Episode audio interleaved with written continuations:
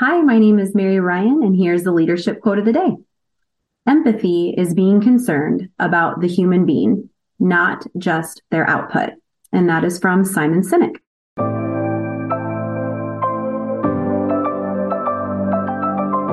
The Leader Assistant podcast exists to encourage and challenge assistants to become confident, game changing leader assistants.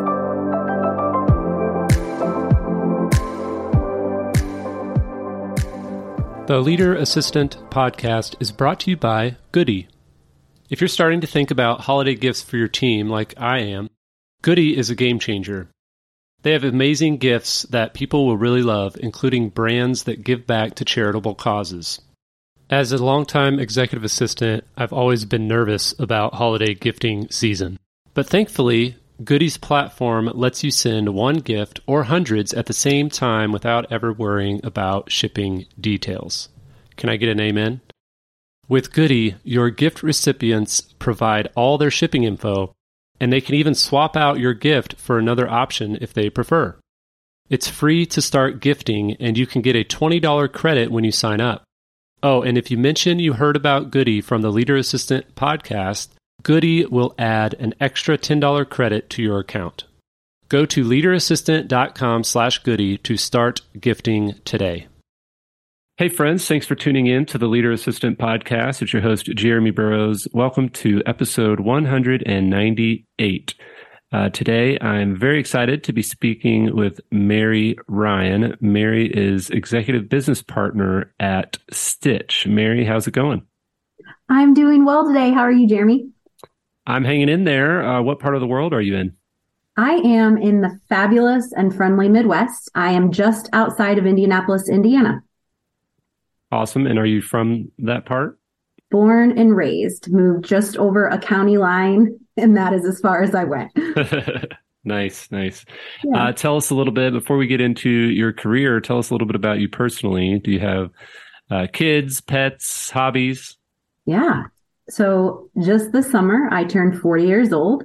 And I have to say, I don't know if it's like this for everybody, but it definitely was like a weird awakening for me. I feel like I looked at my kids, uh, my daughter who is 11, my son who is eight, and all of a sudden I blinked and they were self sufficient children and no longer needed me.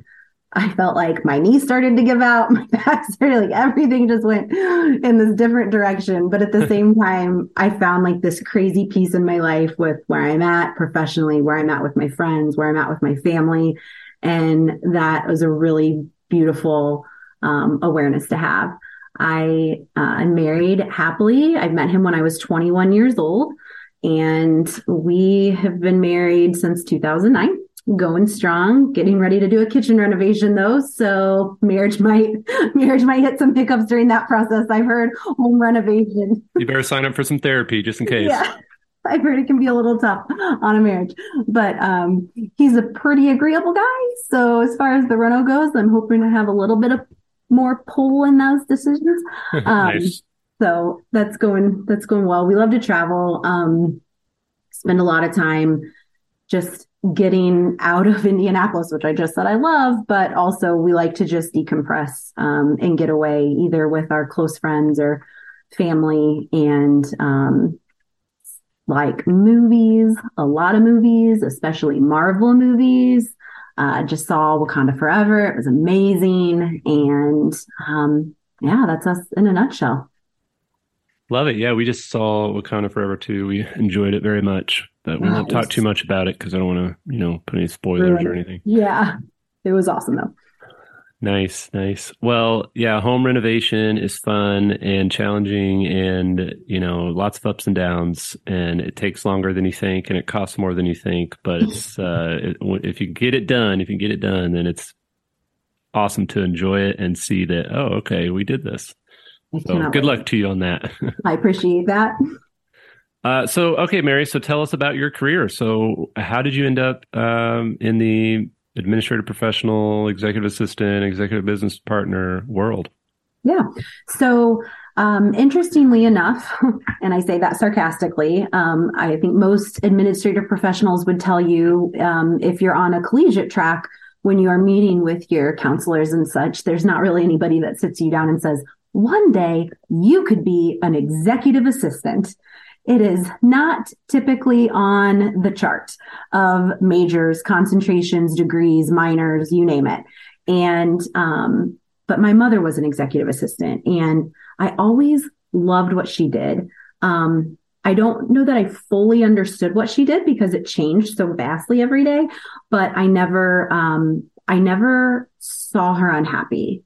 And, um, she and I are a lot alike. We're busybodies. We like monotony is like our worst enemy. So, um, I loved what she did, but like I said, when I went and met with, um, you know, the counselors and such, they, they really weren't, that wasn't anything they talked about. It wasn't on the trajectory. So I ended up studying journalism and just developed a really strong skill set in writing and communicating.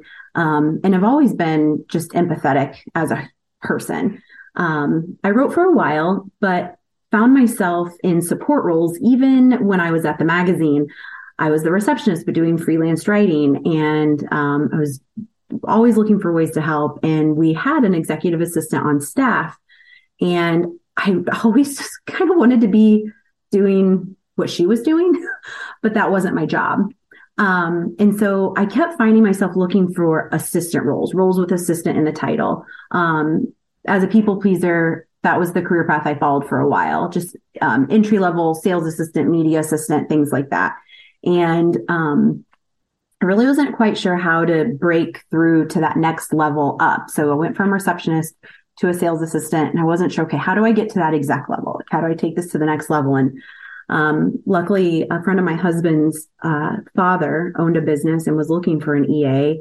And it was um, entry level in regards to salary and responsibility, but it had that title and I wanted that title.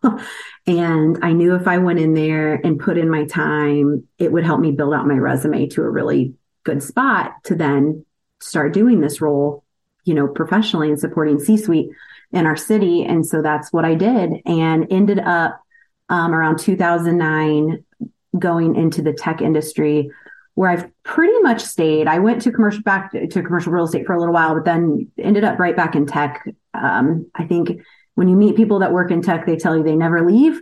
And that's for a reason, um, because the culture is just amazing. The industry is ever changing and it's kind of like fly by the seat of your pants.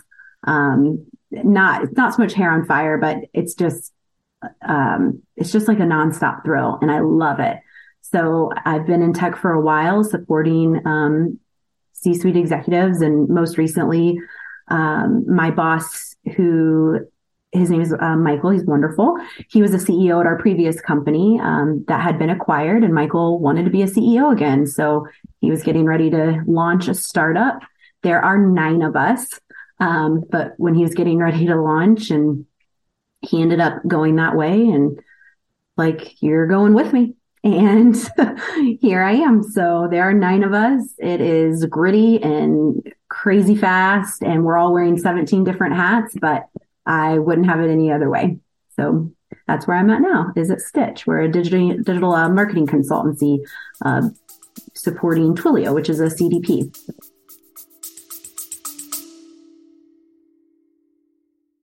Are you ready to elevate your career in 2024? I'm Maggie Olson, founder of Nova Chief of Staff Certification, the first of its kind online course for aspiring and existing chiefs of staff. With curriculum taken directly from on the job responsibilities, Nova's self paced learning modules provides you with hands on experience so you can feel competent and confident moving into a chief of staff style role. It's the perfect next step for executive assistants. Head to leaderassistant.com slash Nova to learn more, grab the syllabus, and enroll today. Wow. So what was the what was the prior company with your uh, Lev. executive? Yep, we were at Lev. Um, Lev is another digital marketing consultancy, but partnered with Salesforce. So primarily supporting Salesforce customers to better utilize that platform. And um, kind of switched spaces from a CRM to a CDP, which is customer data platform. Sorry, tech. So many acronyms. Yeah, so yeah. I was going to say there's. A- I can think of. of I, was like, I think I know what that is, but there's so many acronyms. So many acronyms. Sorry. All good. So, what is your least favorite part? You talked about how you always wanted this role and your mom was an assistant. But yeah. what's what's maybe your least favorite part about being an assistant? Oh, my least like I can 100% answer this with confidence. What I like doing least as an executive assistant, even saying it, it makes my spine like an accordion, is taking board minutes. I hate sitting in board meetings and taking minutes. And I think there's a couple reasons why. I think the pressure to not screw up is like completely overwhelming. Um, you're like, crap, what if I missed something? What if it was like the biggest part of the meeting, but you zoned out for a minute and you didn't get it down? like, I just, I get so nervous that I'm going to miss something. Um, and then it's just a snooze fest. Um, as much as I love why don't you tell us how you really feel? Know, right? As much as aye love the reportables and how the company is doing and all the successes, the all in favor I and the all against who is just not not where I thrive. So I would definitely, uh, when we start having our board meetings, would probably ask my boss if there's a board secretary who could who could fill that role. To which you will say, "We are a startup. It is you," and I will smile and do it anyways. nice. Well, you know, if it makes you feel any better, nobody reads the board minutes anyway. So, you know what? That's what I need to channel. Next time I'm in there, I'm just going to remember Jeremy Burrows told me nobody reads these. So just That's my unprofessional, non legal advice. yes. well, so tell us about work life balance. So, how have you kind of you know, working in the tech world can be pretty demanding and fast paced and sometimes crazy. So how have you balanced and set set up boundaries and yeah, um, yeah, not not burned out, or if you did burn out, talk, walk us through that process. Sure. So, um, so there's a few different things I've kind of implemented um, for myself through the years to get to a place where I feel like I have um, I, I'm hesitant to use the word balance because I feel like it's never really balanced, right? Like there's never, there's always going to be a lot of work or a lot of stuff at home, but I've, I feel like I've done a good job of managing it, if you will, or, or just trying to, um, figure out how to persevere when things do get heavier on one end or another, um, and not let it take me down with it. Um, so the first thing I started doing, you you mentioned, was setting healthy boundaries. Um, and I don't draw just a line in the sand. I paint it with permanent paint on concrete, and it's never coming off because no, no just has to be no. Um, and but I I don't mean that in an aggressive way. I just mean that in um, if my kiddos have, um, I have a daughter who has a reoccurring appointments on Wednesdays and they're at two o'clock. At two o'clock on Wednesdays, I am not available. Period. The end. Um, if if there was a hell or high water situation where my boss absolutely needed me no matter what, I would find coverage and I would give flexibility there. Absolutely. But I also have a boss who gives me unbridled space to take care of my family and things at home as needed. And I'm very lucky in that regard. And I understand not all administrative professionals have that. Um, and it is definitely not something I take for granted. Um, but um, I noticed myself as a professional always setting these boundaries for my bosses, giving them an hour at lunch, giving them 15 minute buffers between meetings, giving them Fridays with no meetings. And I thought, why the heck can I not do that for myself? Like I'm doing this for another human being. Why can yeah. I not give myself those same respects or those same boundaries? And I thought, I'm I'm doing it. I am gonna do it. And so that's exactly what I did. And what it's done is it's given me more time to stop and and really just strategize or manage projects. You know, when I'm working day to day, we're working on tasks for our boss and asks. And then you're also sitting through, you know, various meetings and things like that. But what I found is I wasn't really having time during the day to sit and strategize on how can I grow this role? How can what can I give back to the company? What other things can I take on? What do I want to take on? Um, just like the time we bill out for our bosses, you know, they're in back to back meetings all the time, but when are they really strategizing and trying to think about the company and growth and scale? And Um, so I just started being more um, gracious to myself and my calendar and said, Hey, take this time to kind of think through these things. So that was one of the things I did. Um, another thing really was like, I found every day I was just going downstairs and making lunch and just sitting at my computer by myself, like for no reason. Like there was just no reason. I work from home. Why am I doing this? I don't need to check emails. The world is not going to end if I don't stop and walk away from this computer for a minute and go eat quietly without looking at a monitor, even if I'm looking at my phone or looking at a TV, just not doing something work related for a minute. So I thought, okay, I can get up and go sit and eat downstairs at the table. Like I don't need to bring it right back up here to this computer. And um, I started just eating lunch not at my desk, making myself do it, making plans with my friends, even though it was a little bit out of my comfort zone when I'm sitting here in my PJs during the day working or my sweats, like saying, Hey, yeah, let's meet for lunch at this time. Let's get out. Let's do it. Like taking the coffee date, taking the lunch date. And um, I definitely was like loathing those things on the way there because I'm just so comfortable sitting here. I think a lot of us have started to feel that way through the post pandemic world where we're so comfortable being at home.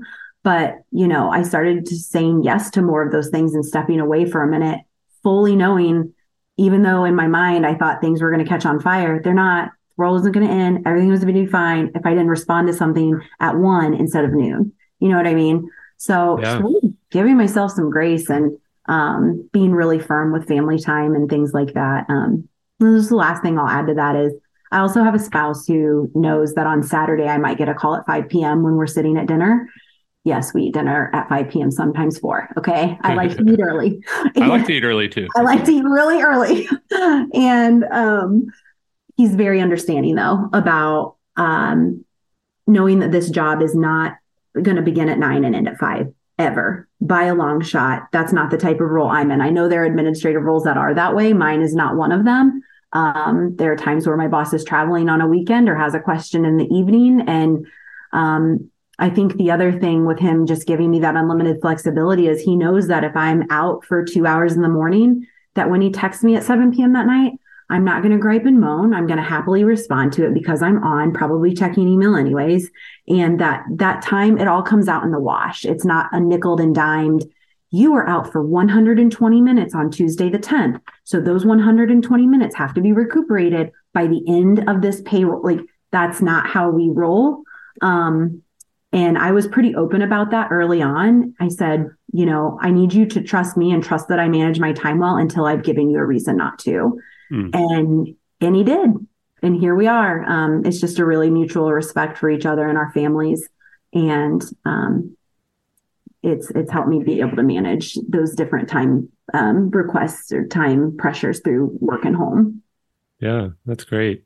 Yeah. It's very, it, it is hard. It can be hard to find executives who respect the boundaries and, you know, are flexible in those areas. Um, so what, I know there are probably some assistants listening like, well, that must be nice. Right. So what, what would you say, like, how could those listening who are struggling in that aspect maybe strengthen their relationship with their executive in in that way of like how do they stand up for mm-hmm. the boundary how do they convince the executive that the yeah. and persuade them that the boundaries are good yeah so um for me and i know this isn't going to be the case with everybody um it was about creating a personal relationship and it also goes back to that leadership quote uh, to empathy i believe a boss or a leader is respectful of their employees' time or needs if they genuinely understand or empathize with the ask. So for me, when I was interviewing, for example, um, especially for the role I'm in now, um, a role I had been at previously, um, I had a boss who uh, who didn't know my children's names after a full year. And I really struggled with that. Now, just just to be impartial, my mother could care less if you knew her kids' names. she was not that assistant. That was not a need for her. It was not a want for her. She came in, did her job, went home, and was fine with that. Um, I need that personal relationship. It helps me better understand and proactively think for that leader. And I also think it helps um, gain the respect and understanding when you do have things come up. Um, so when I was interviewing with my boss that I have now a couple years ago, um, I sat down with him and I said, listen, I need to be really honest with you about something. I worked for somebody in the past who didn't know my children's names. It is not okay with me. I work with you and see you more than I see my family. And at the very least, I want you to know their names. You don't need to know what the score of their soccer game was over the weekend. I don't expect you to know their favorite color. But I likewise would also love to know how your weekend was. I don't need to know what you ordered at dinner, but I want to know you. I want to know your family. It's important to me to have that kind of a relationship. And I know that that is not for everyone, and I respect that. But for me, I have found that it creates this profound level of a partnership where you you just have such a grace and understanding for one another because you aren't just supporting this person. They are your friend. They are your partner professionally. And i think it has just enabled us to have a level of understanding for one another as we've got to know each other that we might not otherwise have if there was not any substance to our relationship. And, um, and so I think that that has been really key in having that kind of flexibility. Also, at the same time, early on in the interview process, I said, Hey, listen, I have two small children.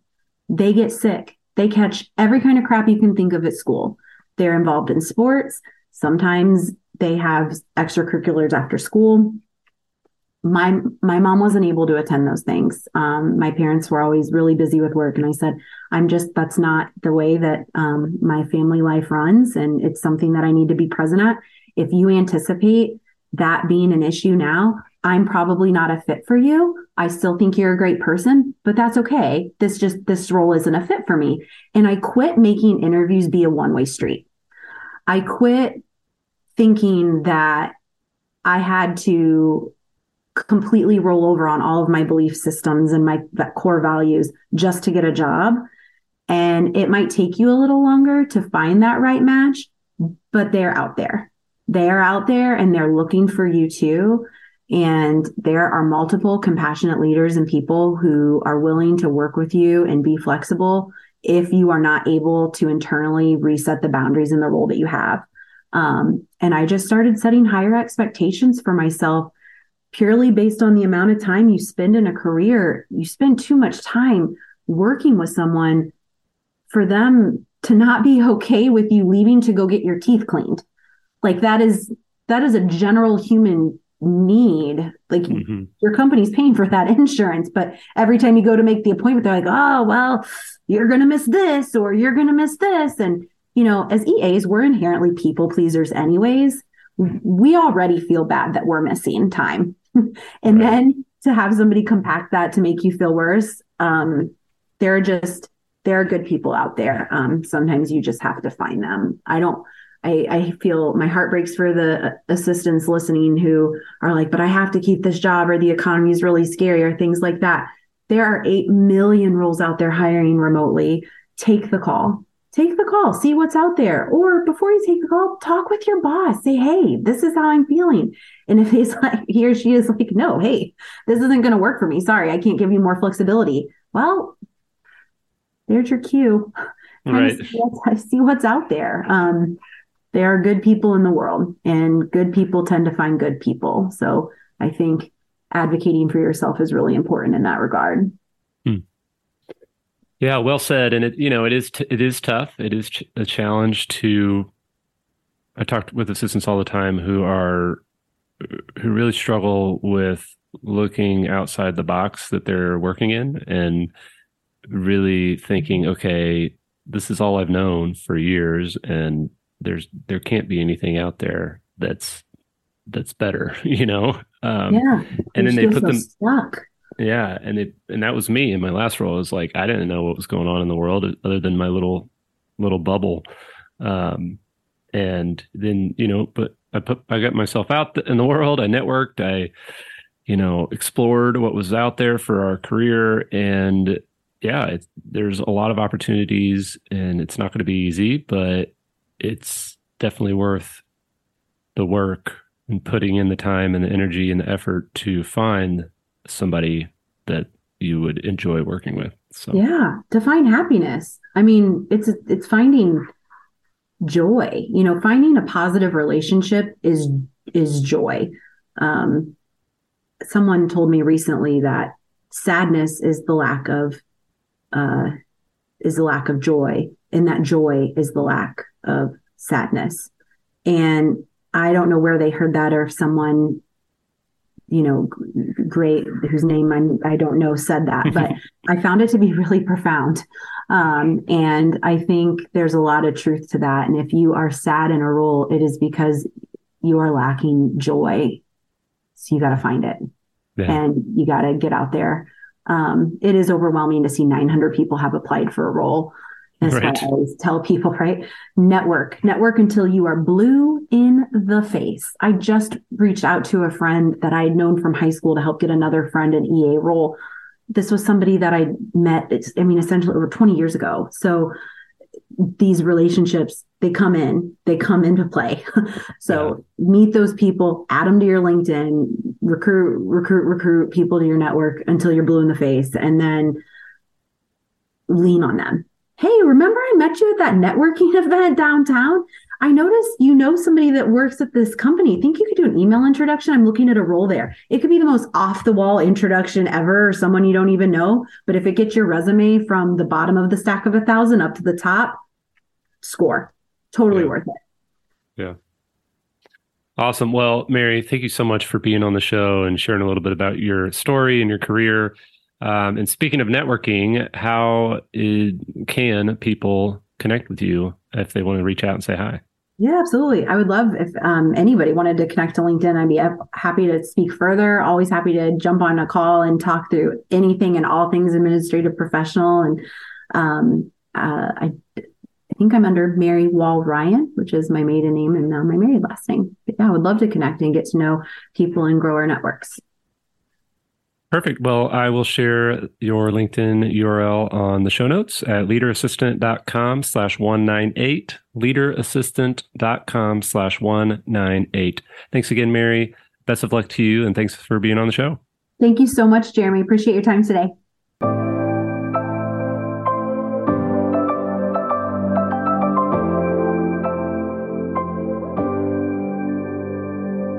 Please review on Apple Podcasts.